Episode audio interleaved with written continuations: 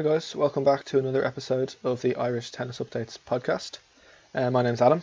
I'm your host. Uh, today I'm talking to former former Davis Cup player, currently one of the very top coaches in the country, and the current Fed Cup captain, John McGahon.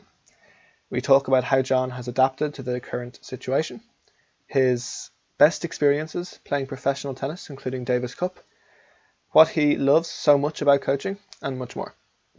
I hope you enjoy this episode. John has some really great stories. Um, hope you can take something from it. Um, so, let, so without further ado, let's get into it. All right, so John, how are you doing? How's how's kind of life in lockdown been for you the last few weeks? Uh, all's good, Adam. Just uh, you know, firstly, big thank you for having me on your podcast, and a big well done to you for all the great work you're doing on it. It's uh, thank, it's thank you. Yeah. Not, not, not, at all.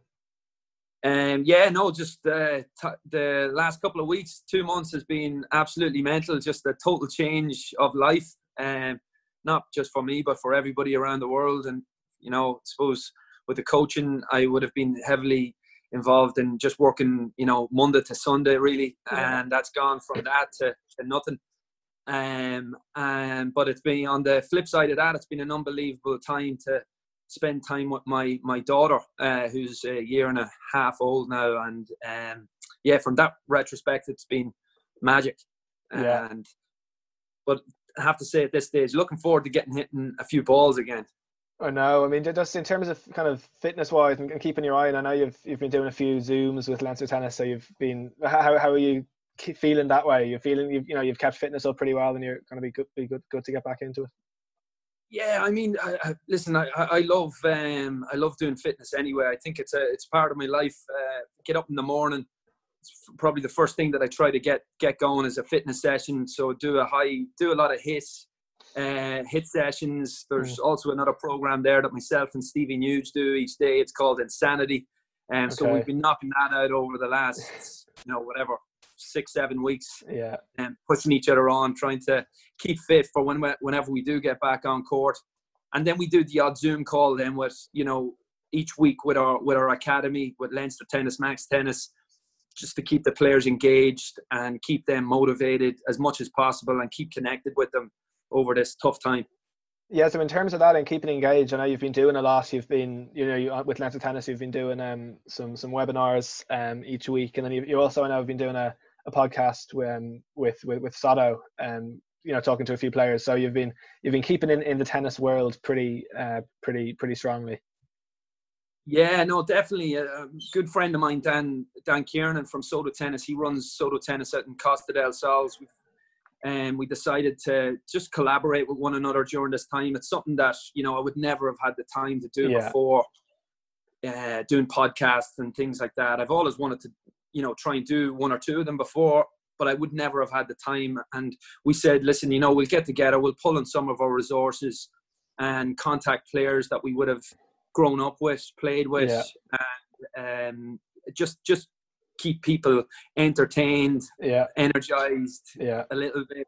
Kind of what you're doing as well, yeah. and um, it's definitely something different I, I, I hadn't done before, and it's been a good challenge um, and a lot of learning as well, just from from a coaching perspective, you know. You know, I saw you had Jamie Murray on there recently, so it must you've, you've been having some, some some good chats, I guess, on on on that podcast.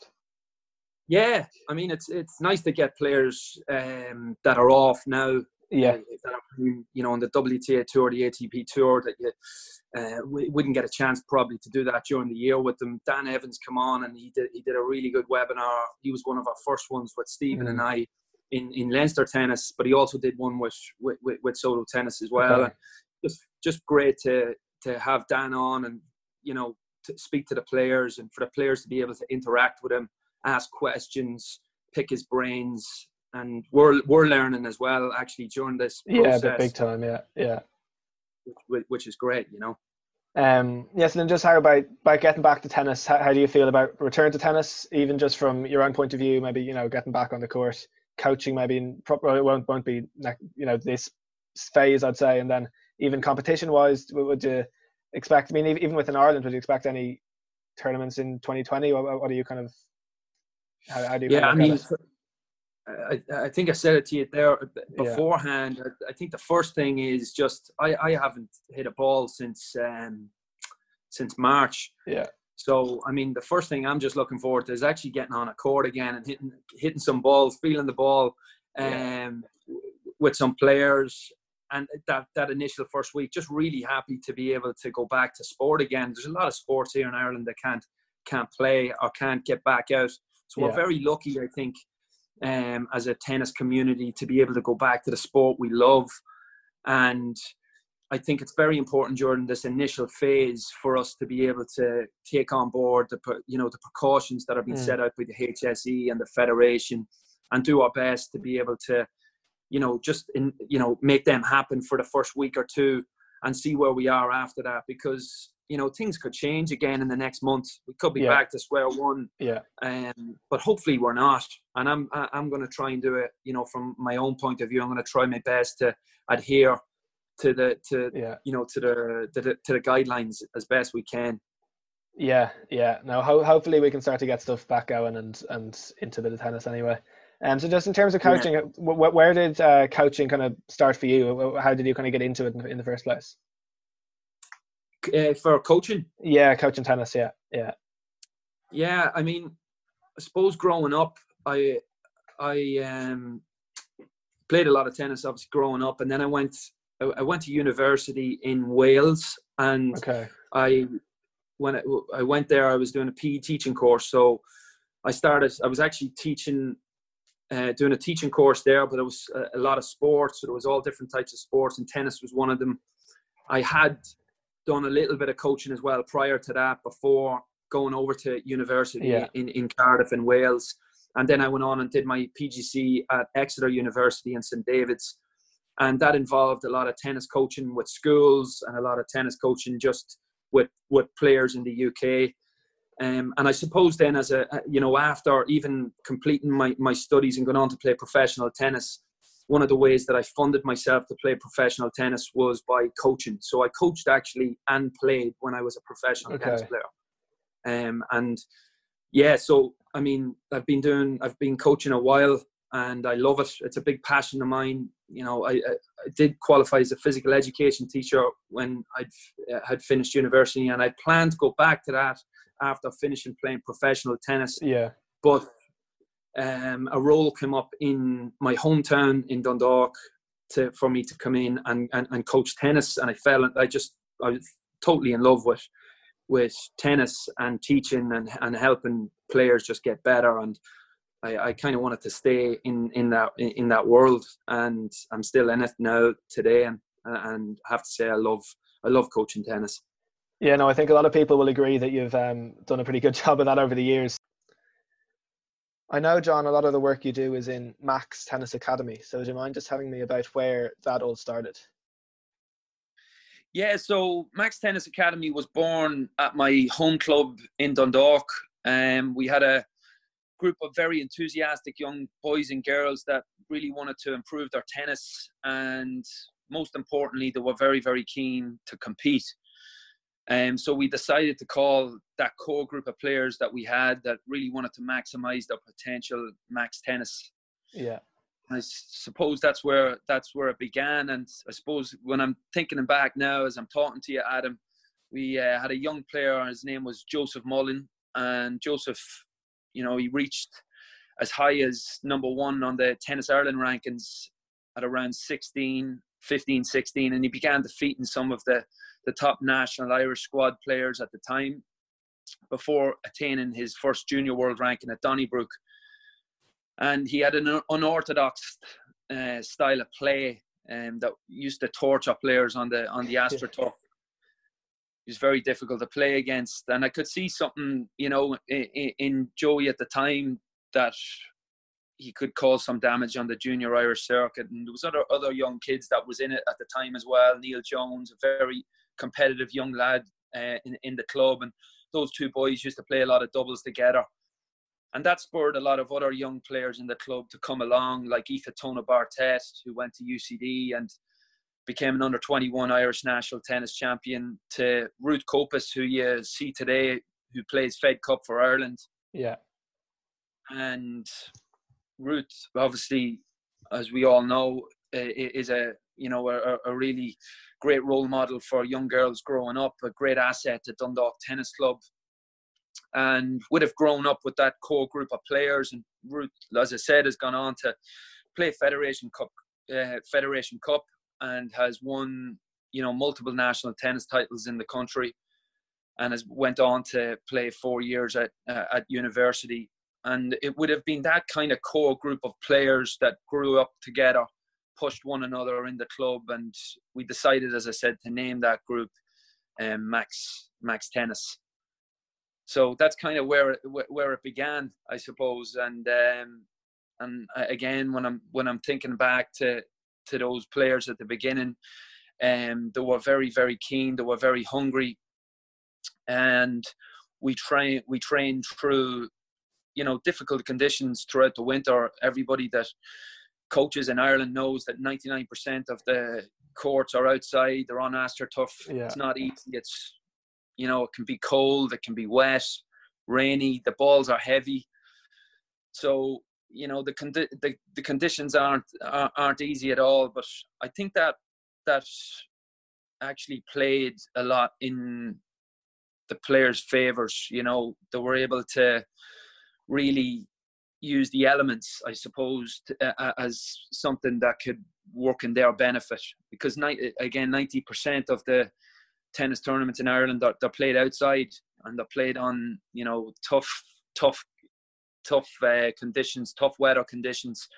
So we were able to use those conditions to our, our favour, and these players did a really, really good job of it. That kind of attracted then more players to come along into the academy and also gave a lot of belief to other players, younger players coming up. So we had a young player, Maria Perla Biansumba, who then went on to play at the Junior World Tennis Championships in, in Florida. That was an amazing surge of great energy for the academy, our family, and all the coaches that were working at yeah. the, you know the club.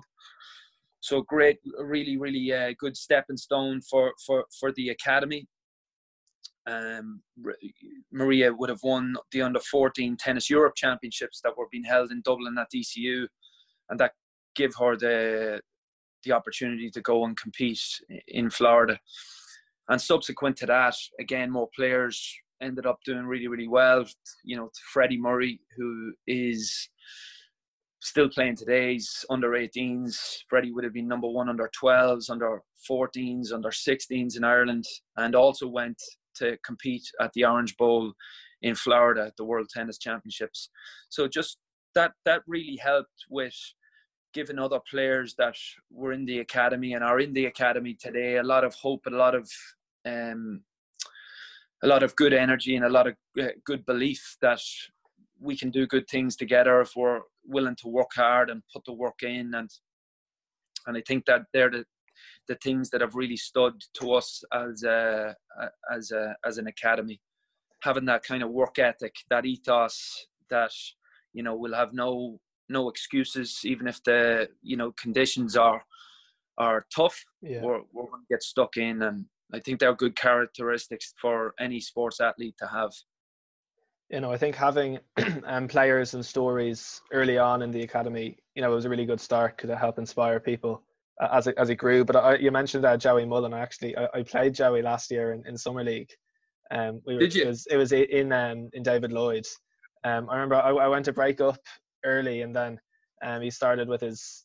I can I can certainly agree his unorthodox style. Um, it, it was the it was it was comfortable enough in the end for him. But um, I remember a few, you know, a, a little a drop shot lob combination, and we both actually just look at each other and laugh almost. You know, it's like it's so easy for him. But then you know, I was I just I couldn't do anything. But um, it was that's it, funny. It fun.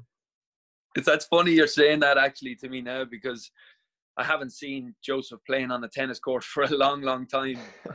My memories of him are when he was 15, 16, as a junior. Yeah. Um, but when you're you're saying that he was doing that, and he, he was good at it. To be fair to him, and yeah. he was a bit of a later he was a bit of a later bloomer. But I suppose it's you know it's important for for me to be able to mention these types of players because they were very important to the club and to the academy, and they were the start of where Max Tennis Academy began, and they were very very keen. Uh, they helped me learn as a coach, um, helped me got better as a coach for sure, and just I, I really really enjoyed my, my, my time starting off coaching um, with these kids, and they're now adults now, but um, they were yeah great great kids and great great people to be around. So uh, that that's that's where it began, and um, you know we're still we're still at it today. We're still we're still pushing forward and still trying to help players get better as as best we can.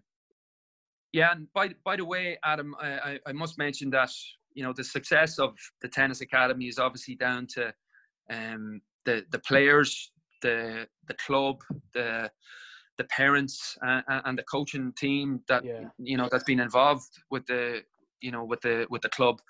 So I, I work with a great team of coaches there from Deirdre Winters, Gary Gary Rodriguez, and Gus Cressa, and and Paul Casey, who travels down every Sunday morning. He's been a great mentor to me and a, a, obviously a great coach. Um, but that's been a big part of the success of uh, why the why the academy has been successful. So just think that's again it's important to to mention all these people. Yeah. Now my next question is is kind of related, but um, what's your favorite thing about coaching? Why why do you uh, enjoy it so much? Um, why do I love it so much? I love I love watching players get better.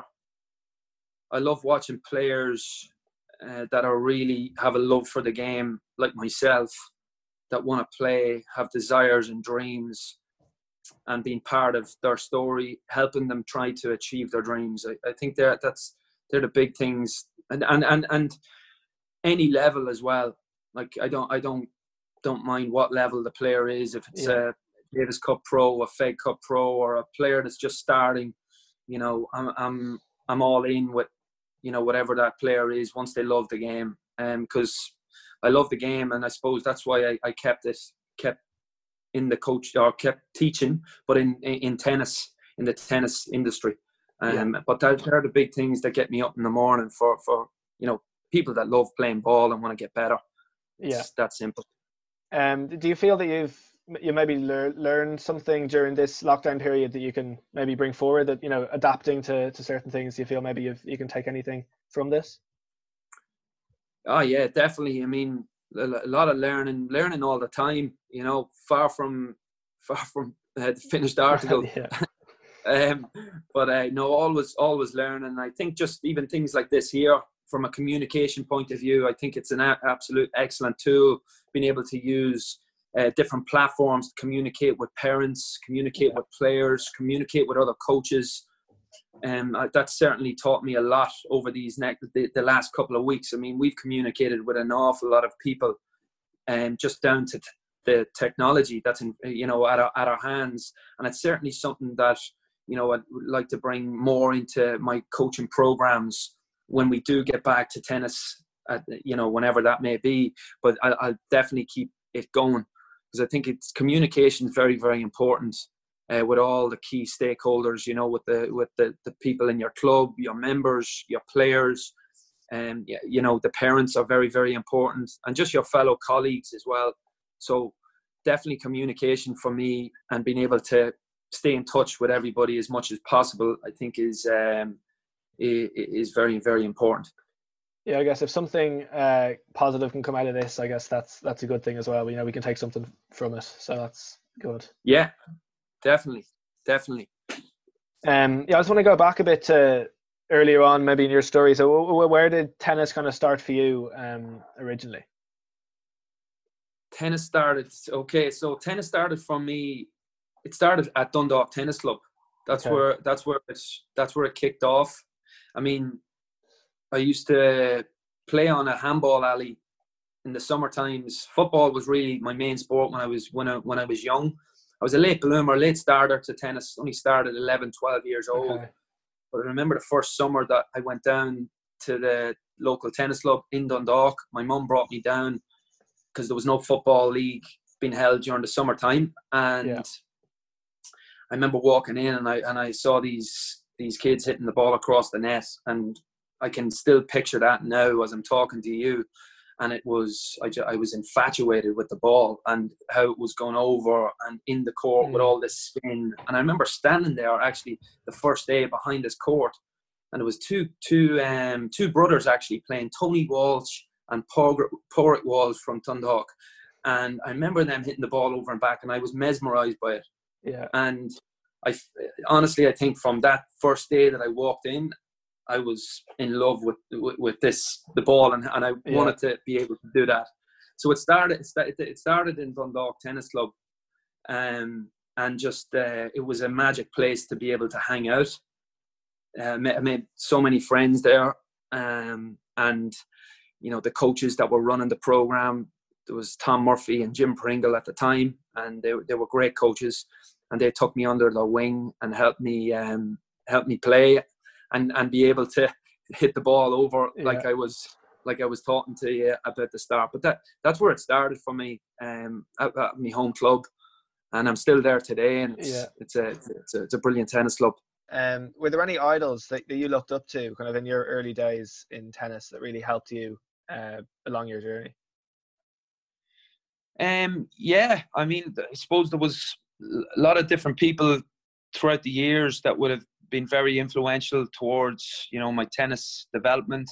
But I suppose just in in sport development in general, my you know from a very very young age when I think back to my childhood, you know my grandfather growing up was a real idol of mine. He was he was an international soccer soccer player, and um, you know really really great memories growing up, training every day at the the local handball alleys across the road from where he lived, and you know, after school, we used to go there every day, play football, play tennis, and he was just very influ- influential in my development as a as a sports person, and as was my mum, uh, who supported my passion for the sport, uh, you know, and particular particularly tennis in later years. Um, and when I reached the local tennis club, so when I was in the club, there was a uh, chap there by the name of James Pringle, and James was a okay. very good yeah, he was a very good junior tennis player. Um, his dad was the head coach of the tennis club, and his dad coached me. But James was a brilliant tennis player, and I remember being able to watch him train at the club, and very, very, uh, very, you know, exciting to watch, and wishing that you could be able to play yeah. as good as him. And I think that was very, very encouraging as a, a you know a young kid coming up to see that on your doorstep. So you know, on the on the TV, I suppose it was Andre Agassi was my my big idol. Right. You know, um, used to love watching Andre. Um, but yeah, just a lot, lot of different people, I suppose, down through the years were were, were great help, um, and I think that's important as well when you're when you're growing up to have these types of people around you, good role models, um, that are going to yeah help you on your journey. Yeah, and older guys like Owen Casey and Scott Barron, they were all around and they were just really, really good professional guys that you were able to learn from, you were able to look at.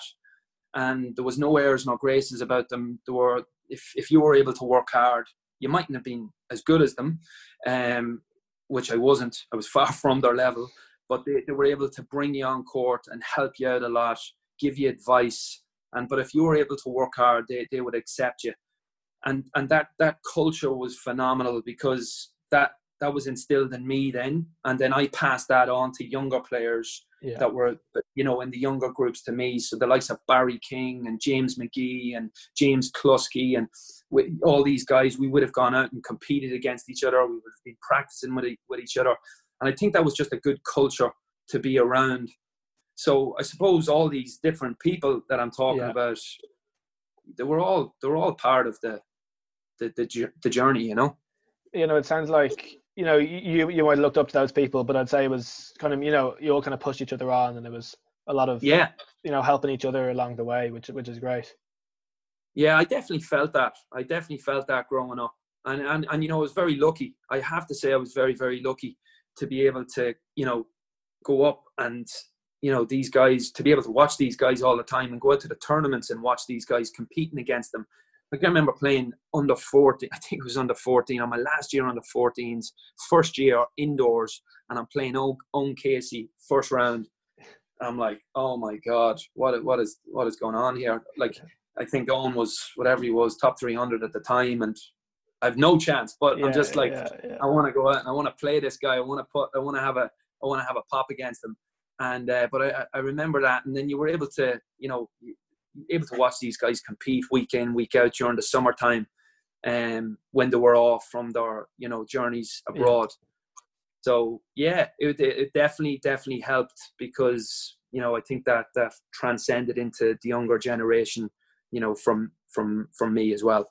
Um, so from your perspective as kind of a coach, how, how do you think what you experienced at that time, how do you think that compares to the moment? Do you think there's a similar or is would it, would it be less so uh, these days? Um, I mean, I'm not I'm not playing now anymore. I'm coaching. I'm coaching now, but I'd say this is again in my opinion. I think it is changed. Definitely has changed. Um, I'm a big believer that players make players, and I think suppose competition is very very important. You know that the more competition is you know developed in the country, and the more of our top players that play those competitions, and the more top of our top players that are around in the country, they're going to have a better influence on the younger generation that's coming up, and I think that's that's that's an important thing for Irish tennis. You know that are that are that you get to see our best players.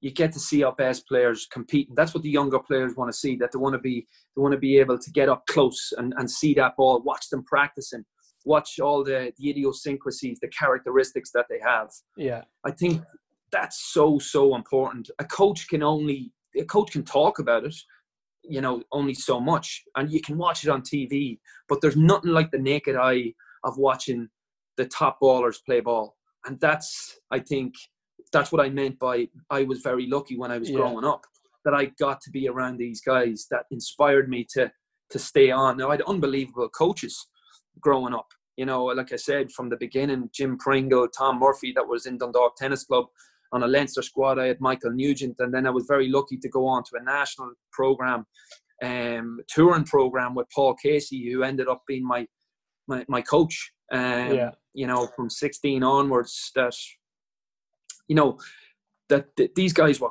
phenomenal, but there was great players around as well. So things resonated a lot more in in, in the brain. Now that might I, I, I think it's I think it's different because we don't see as many of our top players playing week in week out on those events at home. Um. And I think, and, and then also then just from a training point of view as well, we don't get to see them an awful lot. They're away, and I and I totally understand that. Um, but it would be nice to get them back more, and for us to be able to see see them see yeah. them play. Yeah. Now you mentioned there as you were kind of progressing through through the age groups, you're going from to Leinsters, you're going to nationals. Was was there a point then when you kind of decided that the tennis was, you know, like something you wanted to pursue uh, professional professionally as as you got older? Was there kind of a, a moment when that kind of clicked?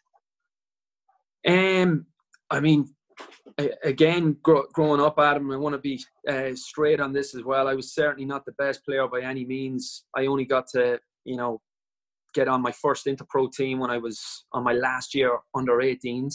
Okay. Uh, I was a late up bloomer. I started at 11, 12. Mm. Um, and, but I was very hungry and I love competition. Love being able, I don't know what it is but that one to one aspect. I love football as well. Um, but love that, I love that aspect of competition. And I suppose as I started getting a little bit better, through the ranks, been hanging around with all these these great players and coaches. Um, I, I, my, I suppose the penny really really dropped on my my last year under 18s. I managed to get to a decent ranking in the country. It was um, number two at the time, and uh, there was a tennis Ireland trip that was going to to Sweden and Morocco, and I had been picked to go on those trips. Okay. Paul Casey was the was the head uh, the national coach at the time.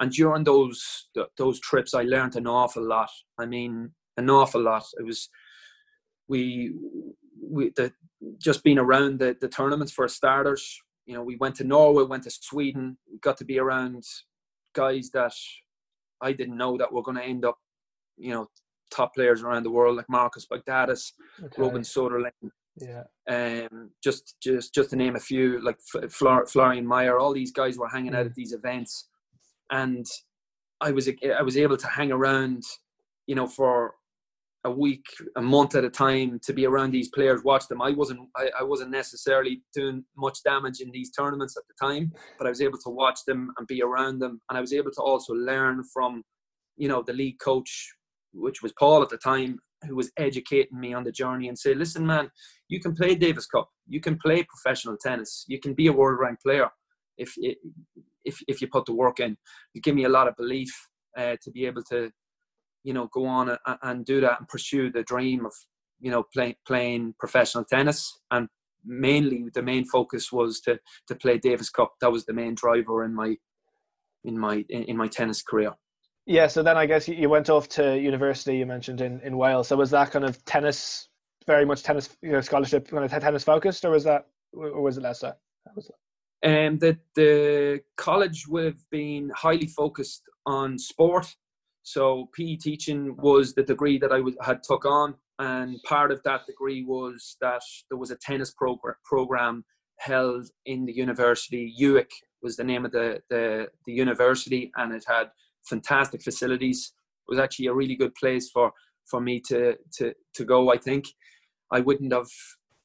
I don't think I would have gotten a big scholarship at the time last year under 18 to go to the states mm. and it was a good fit for me to go to, to, to cardiff there was very good tennis players in it good coaches again and there was a lot of competition there was a hell of a lot of competition and there was a lot of you know there was a lot of opportunities to go and basically train during the week and compete every single weekend and i think that helped me an awful lot um, with my, my my studies but for tennis, which was the, the big focal point. And I wanted to make sure when I did finish university, I haven't been to the States now, but I've seen all the the, the facilities and the programs, and it looks unbelievable. You know yeah. what what yeah. what they have out there. But one of the, like I said to you before, one of the big big drivers for for me was that I wanted to play. I wanted to play for Ireland. I wanted to play Davis Cup. So, you know, may not have had all the the, the programs and you know facilities that were in place in America, but there was there was enough there for me to be able to say, right, I'm going to put the work in, and you know when I come out of university, I'm going to get playing uh, playing some tennis and play professional tennis on the tour a, a little go.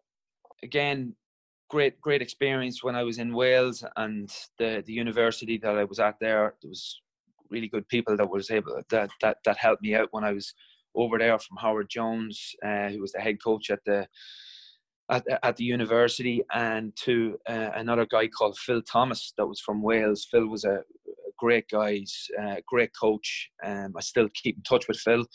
Uh, at the time, he was working at Millfield, Mill, Millfield um, School. I'm very thankful to Phil, who, you know, just a, such a positive guy with loads of energy, um, yeah. and used to, you know, pitch up each each week uh, helped me out, training with me, and just very encouraging overall. So, yeah, great guy and a great coach from Wales. Yeah, so you did finish. You you finished there in, in Wales, and then you was it straight away. You you did then did did give the the pro tennis a go. You went for a few years. So how did you find that transition then from onto into pro tennis? And yeah, so I, I went from I did three years degree and then I did my my postgraduate in Exeter University and okay. I was able to also keep my my study and finish off that that postgrad there and keep competing.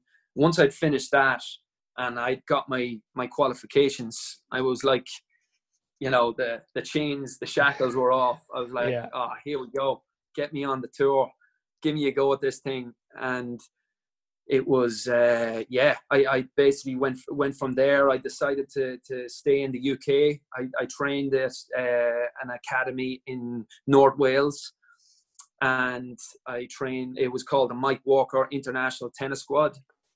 And i, I basically based myself out of there for my my professional tennis career it was the it was a hell of a learning experience. I have to say, it was a hell of a learning experience. That I remember going to my first ten tournaments. At the time, you had satellites and you had futures, and I was doing all my tournaments in the UK. So I was Yeah. training during the week, and then I was driving to these tournaments that they had held every week in the UK. And I remember my first ten events, I didn't get into any one of them, so I couldn't get into the tournament. So I was pitching up to the tournament. Yeah. I was signing in, but I wasn't getting in, and I was I was like I can't get a match in here. It's unbelievable. But I was doing these other events that were money events that were being held in the UK at the time, so I kept doing them to keep the Mm. you know keep the eye in. And whenever I did get a pop to go and, and play, um, that I'd be ready. But um, I think it was it actually took it took so long for me to, to to get into these events. But I remember getting into one in Bournemouth. It was it was being held in green clay. It was a satellite. It was the first of the four, and I remember managing to qualify, coming through three rounds of qualifying Yeah. and getting into the first round main draw. And it was the first time I'd ever ever you know qualified Yeah. you know for for a professional professional event, and the feeling was just you know, it was unbelievable. It was just amazing just to qualify. Yeah. Um, and I actually ended up losing to a really good doubles player, um, singles player and doubles player, Colin Fleming from Scotland. Oh, yeah. Uh, I, I played Colin in the first round uh, of that of that event in Bournemouth, and um, Colin actually was in Stirling University at the same time when when I was in university in Newark. So, um, but that that was kind of my my starting point of of playing professional tennis. Yeah. So for And then, it was then the first time I qualified. yeah, yeah. Uh, if, from those years then playing pro, what, what was the, the hardest thing about it, do you think, for you? the hardest thing about it, um, I think, listen, there's a professional tennis when you're when you're when you're traveling a lot on your own. It's not easy. It's certainly not easy. But don't mind my own company too much. So I didn't mind that aspect uh, too much of it. I suppose you know financially being able to you know to stay out and and being able to stay out on playing tennis it, it, it's it's very expensive to be able to do it.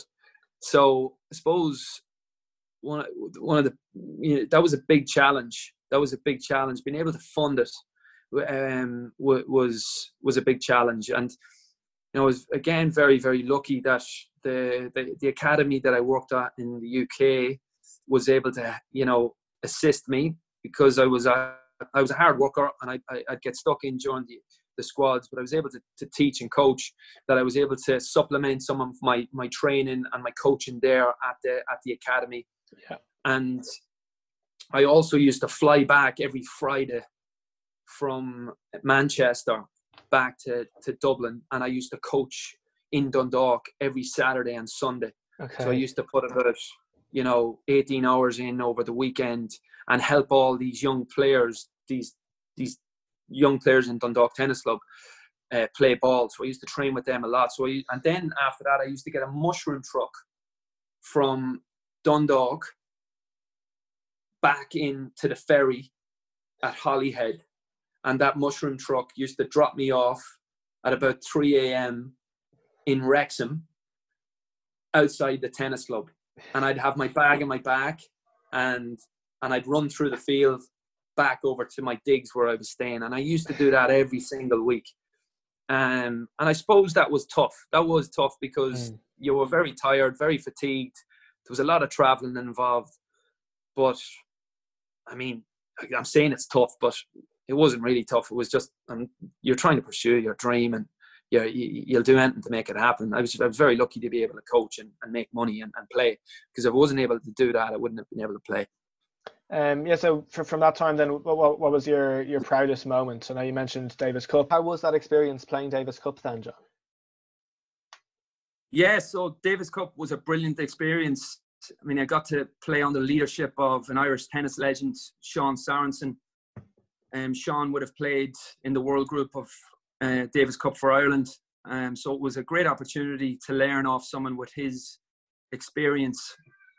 And getting on that team wasn't easy either. You know, there, there was very good players in front of me, including Conor Niland, uh, Louk Sorensen, Kevin Sorensen, um, and and all those guys would have been inside, you know, well inside the the, the top 600 in the world at the time. And Yeah. so it was it, was you know to get on the team, I needed to be in and around 900, and my highest ranking was 891, I think. So I managed to to to creep onto the team. And you know, you were dealing with other players as well in the background that were also on the verge of getting on the team, like James McGee, Colin O'Brien, James Cluskey, and these types of lads. Yeah. Um, very good players. So it was you know it was competitive to get onto it, and like I said, kind of said to you before, that was the main reason that I was playing tennis. That was the one you know that really drove me to keep playing uh, the game. So getting that was a was a was a great moment. It was a really really great moment. And our, our first tie was actually held out in Egypt in Cairo, and I was playing futures out there previous to it, and I got okay. a phone call. Yeah, I got a phone call off. Uh, um, I, it was my mum that called me at the time. Um, forget what age I was, but she gave me a ring, and I was in Cairo. I, I actually the tournament that I was playing at the time, I, I wasn't doing particularly well in it. But um, I remember calling me and saying, you know, you got you got selected to play Davis Cup for Ireland, and you know that was a that was a great moment. Um, I was sitting in my hotel room in Cairo. I think I had just lost that match the, the day I played, but you know, it was, it was bittersweet kind of thing. You, yeah. you know, you match, but you, you get that news that you're going to compete at Davis Cup, and it was actually going to be held out in in Egypt as well. So yeah, that was that, that was a really really uh, special moment. And like I said, it was a there was a good team. Then it was playing with um, Conor, Louk, Kevin, and it was myself then, and Conor and Louk were the you know the main player, the top two players. Myself and Kevin. Yeah. Uh, played in in doubles. So um, yeah, just, just, really, really, really special time, and uh, we we got to um, we, we got to get through the group that we were in. We were in group three at the time, and managed to get through that group. And and, and Sean decided that we'd celebrate by ordering some uh, camels.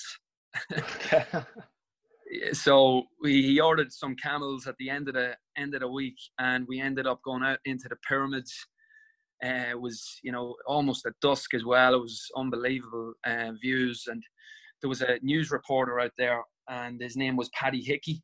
And Paddy actually he he he didn't have a camel. It was it was more like a donkey, something that he was on. And uh, I, I just remember when we were going out, and the donkey ended up like taking off over these sand dunes, and Paddy was hanging off, you know, hanging on to this thing for dear life. And uh, you know, I actually think I have some photographs of it as well. I was on the, you know, me on the, yeah. I think it was on a camel or a horse, one or the other, but it was, it was mad. It was, a, it was just a, a, great, a great, great, great experience. And actually, the, the, there was another chap I, I forgot to mention you that was on that team, and, and it was the physio, and it was Nicky Green. Um, and Nicky did a great job all week. You know, was, you don't get to, to travel with physios when you're on the road playing yeah. future events. So you were just being treated like a real pro all week. And I remember getting physio every every day off off Nicky and feeling like an elastic band. Um, and uh, just he, he did a fantastic job with us, and uh, it was great having him. Uh, you know, you'd you'd love to have something like that when you were playing yourself, just you know, like the the top boys around the world. But it was a great, great, great moment, great, great experience to be able to, um, you know, play Davis Cup you know, I understand as well. There's a for the next campaign, um, you were selected, then there was a bit of an issue there. So is there there's a story there, is there? Um, yeah. So I, I actually got uh, I, I was part of the team again in, in Group Two against Morocco and against uh, Ukraine. It was actually the one against Ukraine. I I had come. I, I was playing futures events out in Morocco, and um, I, I on the second week of the the Moroccan trip, I ended up getting food poisoning. I was playing a fella you probably know uh, from Australia, John Millman, oh, yeah. in qualifying. John, obviously a really, really good tennis player, but I, I, ended up playing him the second week. I think it was in Rabat, and I was in a bad way. I just, uh, you know, had food poisoning. I was really sick. Uh, he ended up duffing me up, uh, giving me a good hiding and um, the um, yeah, so with, with, with not picking any points up, and I had been selected then to play against Ukraine, and think Sergei Stakhovsky was playing on that tie as well. Right. I, I, said I'd, I, would make a trip home, I'd, I'd make a trip to Spain uh, there was a futures event in Elche, and it was the you know you're talking about July here, so it was quite hot. Mm. Uh, but in lieu of not getting uh, any any uh, points, I said right, I'll I'll jump into Spain and in, into Elche and see if I can pick a few points up because I was getting main draw with the ranking that I had at the time. But I drew this guy called Inigo Cervantes, who again ended up being a really really good tennis player, top sixty in the world. Right. And I was ca- I, I took a trip from Casablanca into I forget exactly where it was, but it was somewhere somewhere that was about basically about 13, 14 hours away from Elche where I was staying, and Yeah. I was doing everything on the cheap. So I, I, I was getting this bus trip from could have been uh, Barcelona or somewhere like that, Madrid, and um, basically got it was a it was a long long trip, and I ended up coming down on this bus, and at this bus I remember stopped off at every single tourist uh, destination that you can imagine, and it was the longest trip ever. I ended up getting to Elche, dehydrated, wrecked, absolutely knackered, and I draw this guy who was an up and coming young Spanish player. I think he was, you know, top under 18 kid at the time. And our first set went on for about an hour and a half. And the middle of July, I was obviously a little bit quite naive, thinking that I'm going from Africa. It's not going to be as hot in Spain. Yeah. It was it was hotter, and um, it was it was the it was a really really tough experience. So I, I was playing this guy, and um, I lost the first set seven six. Proceeded to begin the second set. Went over my ankle when I served on the first game of the second set. Rolled my ankle, and then proceeded to go into this full body cramp. Oh no. I- Yeah. Oh no, it was the like the worst ever. So nobody speaking English. All this, you know, the Spanish people that were watching the match don't know what's going on with me. They Yeah. got this pasty white Irish guy that's lying face down in the dirt, and he's having a full body cramp and not able to explain himself. And and yeah. before I knew it, there was just like there was an ambulance into the into the tennis facility. I was thrown onto a stretcher. They were putting needles into me to get me all, you know, back. De- uh, I was so dehydrated, so they were try- trying to hydrate me again. And I ended up in hospital that night. And I remember coming back in the next day to the club in crutches, and the Spaniards they were just basically looking at me, laughing. And they were like, "Who is this guy?" but uh, that was kind of the story. But behind, yeah, the, the next time, unfortunately, I, I didn't get to play against Ukraine, and that was that, that was a you know another great tie. Um, I think there was Conor was playing, Colin O'Brien, um, and Owen Heavey took my place on that tie at the time. So, Okay. um, but just yeah, I was still I was still there, part of the team, and Yeah. just a great opportunity again to you know to be around all these the, these types of players and events and and uh, just very very yeah very thankful to have these the, these experiences Yeah, I was looking back through a few of, of the results from that time, and I saw as well as uh, Millman, you, you, you played uh, uh, Sam Groth as well. You had a match against Sam Groth, who's Yeah. who's who, who's the, the world record holder for fastest serve, right? So maybe do, do, I- you, remember, do, do you remember that match? uh, Adam you know now that you said you know that I broke I actually broke Sam Groth on the first on his first service game on grass Ilkley or somewhere like that yeah, and it, yeah, it was somewhere like that. Yeah. And I remember playing that tournament, and I remember Big- Big Sam and me playing Sam. And you know what? For that tournament, I was sleeping in a tent the night before. I was sleeping in a tent, honest to God. And you're probably saying, why the hell were you sleeping in a tent?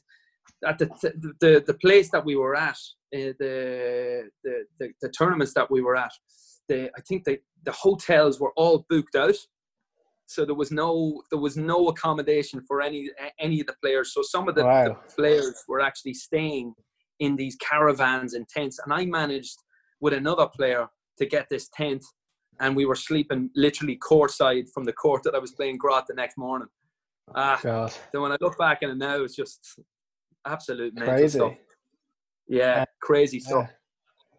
Is it, do you, you remember that match? Obviously, you said you broke him there. Um, did he did he have like a reputation? You know, did everyone was like, oh, he's the guy with the big serve?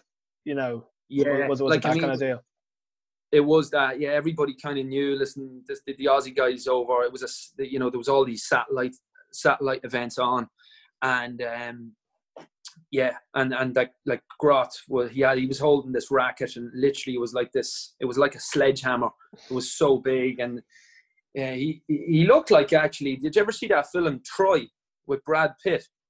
No, I don't think so. No, Have a look at it. no. He looked like that. He had Yeah. shoulders on him, like it was just ridiculous. And you're playing on these bumpy courts over in Ilkley, and I was literally swinging blindfolded for this. I didn't know where his serve was going, but somehow I, I managed to break him. I mean, I think he beat me comfortably. He was I forget the score, but he, he, beat me quite comfortably. But again, you're just you know you're hanging out with all these players. You're you're, you're training with them, and like I think during that week, then myself and Sam were you know practicing a lot, um, and you're just around really good pros. You're hanging around the tournaments. You're learning from them, and for me, that was just just the dream. I just love tennis and and, and being able to just be be out, be you know whether I won or I lost. I, I- always wanted to get back out onto the practice court and, and, and put the work in and you know and again like you know during a couple of those tournaments you know you're coming across the likes of Sam Groth I was very very lucky to be able to travel with Raven Klaasen from South Africa Mm, and play doubles with Raven. You know Raven's gone on to be a you know Australian Open champion and yeah, top 10 top 10 player in the world and just hanging out with these types of lads and being able to learn from them room with them talk tennis with them. You know it's just uh, they're just ex- experiences that will they'll resonate in my my my mind forever you know? Yeah. Um, but how long was it then until you you kind of hung up the racket professionally? Was Um, so I think I played maybe for a, you know a year or two after I got to play Davis Cup, Mm. and I think that was 2009. I think I played Davis Cup 2007, and then I stopped playing around 2009, and think yeah, kind of I kind of knew then like th- that you know, as I said at the start, the really main reason I was playing was I wanted to play Davis Cup. I was quite realistic in my goals. I understood how much I was going to be able to travel. I understood that I wasn't always going to be able to, you know, be able to travel forward and back from the UK and Ireland to, to earn money to be able to go away and travel because going to these events, you know, if you're going to a trip abroad, let's say for four weeks, you know, you're looking at about 2,000 euros a week to travel. And that's not with a coach. yeah, That's on your own. That's just with just that. That's just with yourself. So I was quite realistic. I was very lucky to be, like I said, to be able to to, you know, gather money and earn that money, work for that money, uh, to be able to put me out on, on trips. And you know, I, when I got my first world ranking points, I had one or two private sponsors that helped me with flights and things like that. But um, yeah, 2009 is when I decided. Um, actually, with a trip with Barry King, we went to Gabon, and uh, Barry. I don't know if you know Barry. Barry uh, is uh, an unbelievable tennis player, great tennis Yeah. player yeah, uh, top top 600 in the world, top 700 in the world. But Barry and I used to grow. we- We grew up together, and Barry had played. Actually, wasn't playing professional tennis. I think he had just finished college, and he played uh, some tennis that summer in Ireland, and we played each other actually in the final of Templeogue that uh, Yeah. event, Mm. and Barry beat me like four in the third, and we ended up actually.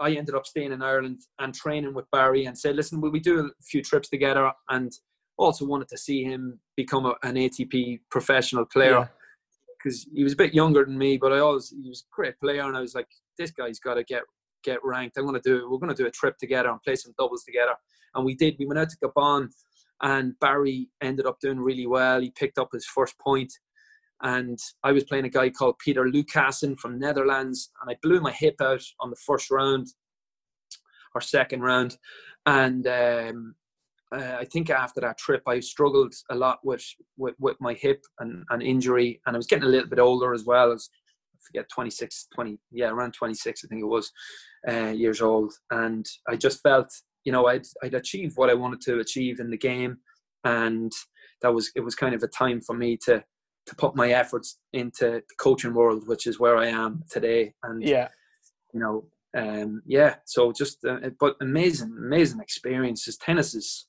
tennis is unbelievable. What a privilege to be able to play tennis and you know travel the world, go around and see all these different countries. Go to Africa, go to India, go to Thailand, go to the UK, go to the States. I'd never have done that, you know, if if I hadn't have had tennis and and yeah. the opportunity to do that. So just amazing, um, amazing experience. Yeah, no, for sure. Um, yeah, so I guess just looking, um, moving on a bit to, to Irish tennis. So how I know you mentioned earlier a bit about how you'd maybe see it now compared to how it was, you know, when you were kind of growing up, when you were a bit younger. Um, how how do you maybe see it in the future, and what do you think maybe we can do to to keep it going in the right direction uh, going into the future? First, first of all, we got we we've got great tennis players here in Ireland. Um, you know, we've got yeah. great tennis players. That's the first thing. We've got great coaches, got brilliant clubs. I think to to improve it, I think one of the webinars that we had the last few weeks and talking to pros.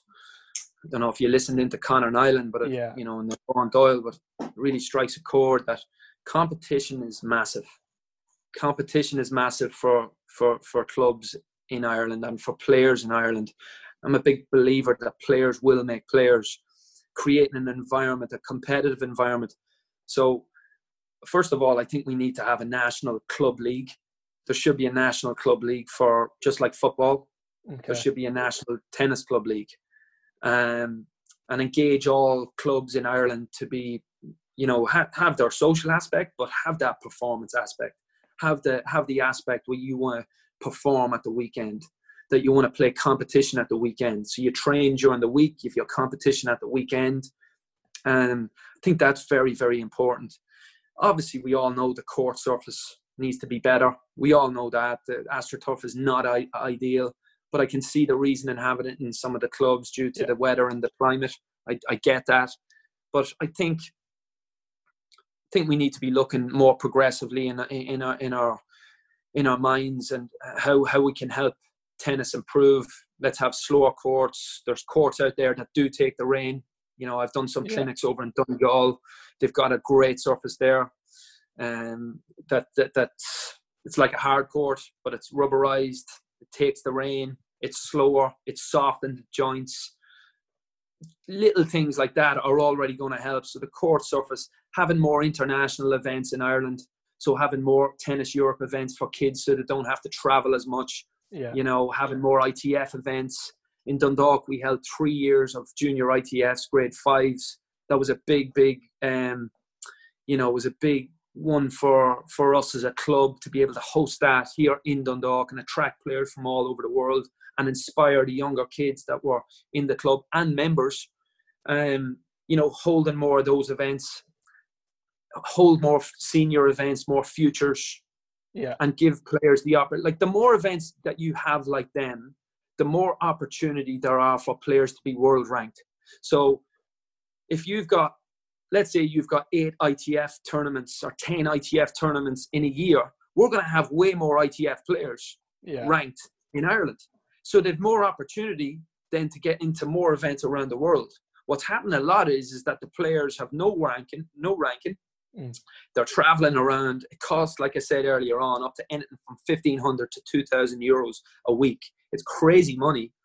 So, how do we help players? We help players by bringing the competition to us, bring it to Ireland. And if that's on AstroTurf, brilliant. It's home yeah. soil. You know, you know that's the other thing. Learn how to play fastball tennis. Learn how to serve and volley a little bit more. You know, use our you use home tennis to our advantage. You know, you only have to look at the players that have won our Irish Open over the last couple of years, and Georgia Drummy, you know, Sinead Lohan, and Owen Casey, Conor Niland, James McGee. They all won these Irish Opens when they were brought here. So yeah.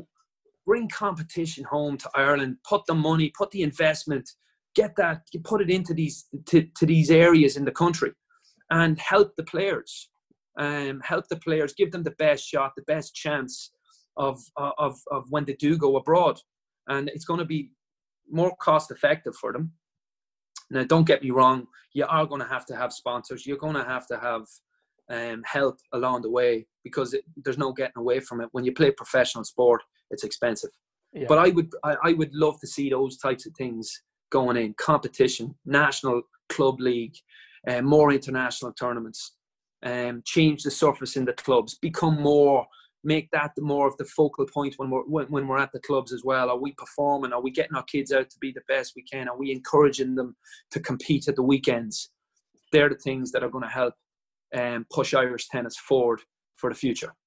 I think that's that's well said. It all just comes down to competition, doesn't it? Um, for you, you know, it all comes down to just competing and and having those absolutely absolutely don't get me wrong you, of course the, the, the, technical aspect of the game and the tactical aspect of the game the mental aspect of the game these are extremely important but you learn that you learn that when you're out and you're competing you learn your trade when you're out competing it, it, there, there's a big difference than hitting the ball up and down the middle and looking a million dollars to yeah. actually going out and being able to pinpoint on clutch points under pressure can you perform and the other thing is the cream will rise to the top. It's fit, like you can't. You, there's you, you don't need to reinvent the wheel here. Put players in an environment that's competitive. The best will come to the top. Of course, they're going to need a couple of tweaks and, and changes, but good players they come to the top in the end. And for me, competition is the driver of of every sport. Yeah, no, I think that's that's really good points, and um, hopefully, you know, those those are things that can can definitely happen uh, into the future. Yeah, I know. Currently, you're you're the Fed Cup captain, John. So would you mind just telling me about a bit about your experience in that role uh, up to date? Um, yeah, so Federation Cup was the, the the first time I did the Federation Cup as the captain was last year. Uh, it was an amazing experience, and uh, the event was being held out in Montenegro, and it was a very proud moment moment for me as a coach to be able to lead the top Irish ladies out into battle. So we had a good team ranging from Sinead Lohan, Rachel Dillon, Jane Fennelly, Juliana Carton, and Ashling O'Connor. And Juliana and Ashling actually made their debut. So a really, really special moment for those two yeah. two girls. Um, there was another girl that was meant to be on it, um, Shauna Heffernan. Unfortunately, Shauna got injured, so she wasn't able to to make the squad but um, a really special moment, as I said, for the two two younger girls, and the older girls were able to give them a lot of you know a lot of a lot of help because they've they, they had played previously beforehand. But uh, just as I said, the, the, the girls did really really well. Not easy conditions going out from Ireland into Montenegro on different court surfaces, playing on clay, little bit hotter, and um, we had a good campaign overall. They finished up in third place with a really, really great opportunity, actually, nearly to, to, to win the event. We lost to the eventual winners, who were Egypt. Okay. We lost that uh, uh out to them on, on, on the first round, 2 1. Um, close, a very close tie. But I think again, the girls did really, really well, and the reason is I think that, and you're probably saying, you know, third place, we could have won it, but the, the you know, on the lead up to it, the, the senior girls were all working nine to five, so they were working full time and trying to train. Difficult for them to prepare when you're you know going out to play against top professional athletes or players that are playing professional tennis and playing you know high level university tennis. So I think they did really well in that retrospect. A lot of the training was done at Fitzwilliam Lawn Tennis Club uh, who gave their courts up in the morning. So the girls were getting up and training from 6 a.m. before heading into work. And that's not easy, then having to go to do your full day of work and then come back and try and do a few more hours and then go out and play, you know, a professional event like Fed Cup. Yeah. So I think they did well, represented Ireland really well, and I was very proud to to be part of the team. And I'm looking forward to our next tie. It was meant to be this June. Unfortunately, the way things are at the moment, and um, there's a lot of uncertainty of when tennis is going to get back to normal. But um, I'll yeah. be looking forward to our next campaign for sure. Yeah. Yeah, no, I just have a couple more questions for you, John. Um, re- really appreciate your time, T- taking up a good bit of your time. Ah, no, um, no problem. Yeah, well, what's your, your favorite place you've ever been to play tennis or in a kind of a, a tennis capacity? favorite place I've been. I think I think I've kind of hinted there at you um, when I was talking a little bit about Max Tennis that I got Yeah. the opportunity to go out to, to Florida with with Maria Perla Sumba and Freddie Murray. Uh, that wasn't actually as a player, but as a coach. Yeah. And um, geez, it was just it was it was unbelievable. It was just amazing, you know. Um, I, you know, the courts, the weather, um, just the whole, you know, the whole experience was amazing. I, I would have to say Miami would, would be my favorite place to go and play tennis.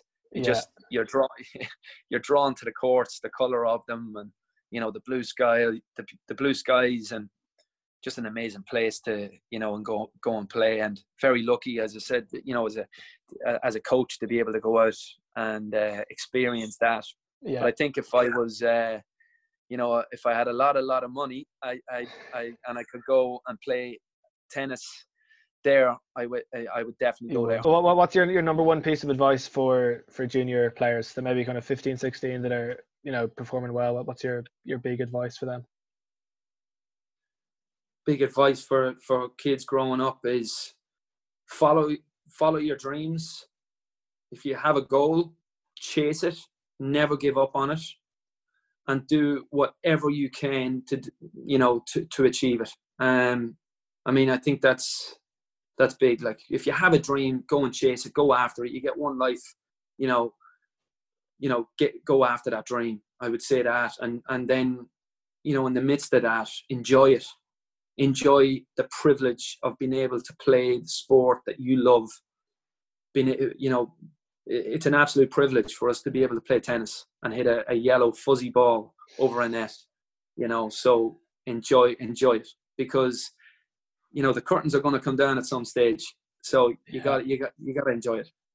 Too, too right. Yeah, too right. And a final question is, um, I think I might know what your answer is going to be, but what's, what's your favorite thing about tennis? Um, I love I I love competing. I love the one to one aspect about it. Um, you know, remember Paul saying to me before when I was out on one of the trips, and says it to me now and then. Uh, you know, tennis is like gladiators without the without the blood, and it really is. It really is. I, lo- I love it. I love that one to one aspect and fronting up, going head to head with with with a player, and and just leaving. You know, going out go, going out after it like that. I just love that. So I think that's a big part of tennis that I love. Yeah, no, okay. I think I'll I'll leave it there, John. So just th- th- thanks once again so much for for talking to me, for sharing your your um your, your stories. Um, you really are you know inspirational stories for for people out there. So hopefully, um, you know people can hear it and and uh, really take it on. So th- thanks very much. I do appreciate it. No problem. Thanks very much for having me on, Adam. Really appreciate it. You're doing brilliant work, man. Well done. Thank you. Thanks very much, John. See you now. Thanks very much once again to John for talking to me, for sharing his story, um, and for giving us his his thoughts on on tennis in Ireland at the moment. Uh, thank you also to um, to you all for listening to this episode and for getting this far. If you did enjoy it, please uh, share, like, leave a comment, a review, um, help spread the word. Um, also, I'd, I always love to hear any feedback you may have about the episode. Um, reach out to me on Twitter, um, on Facebook also, or send an email to irishtennisuppdates at gmail.com. Um, really excited about getting back to tennis. Um, hopefully, with the, the new restrictions easing, we can get back to some tennis. Um, if you do get back, just um, t- you know, stay safe. Um, enjoy your tennis, but stay safe. Um, hopefully, we can all enjoy tennis again together. Um, so yeah, thanks very much for listening. Stay safe, and I'll see you next time.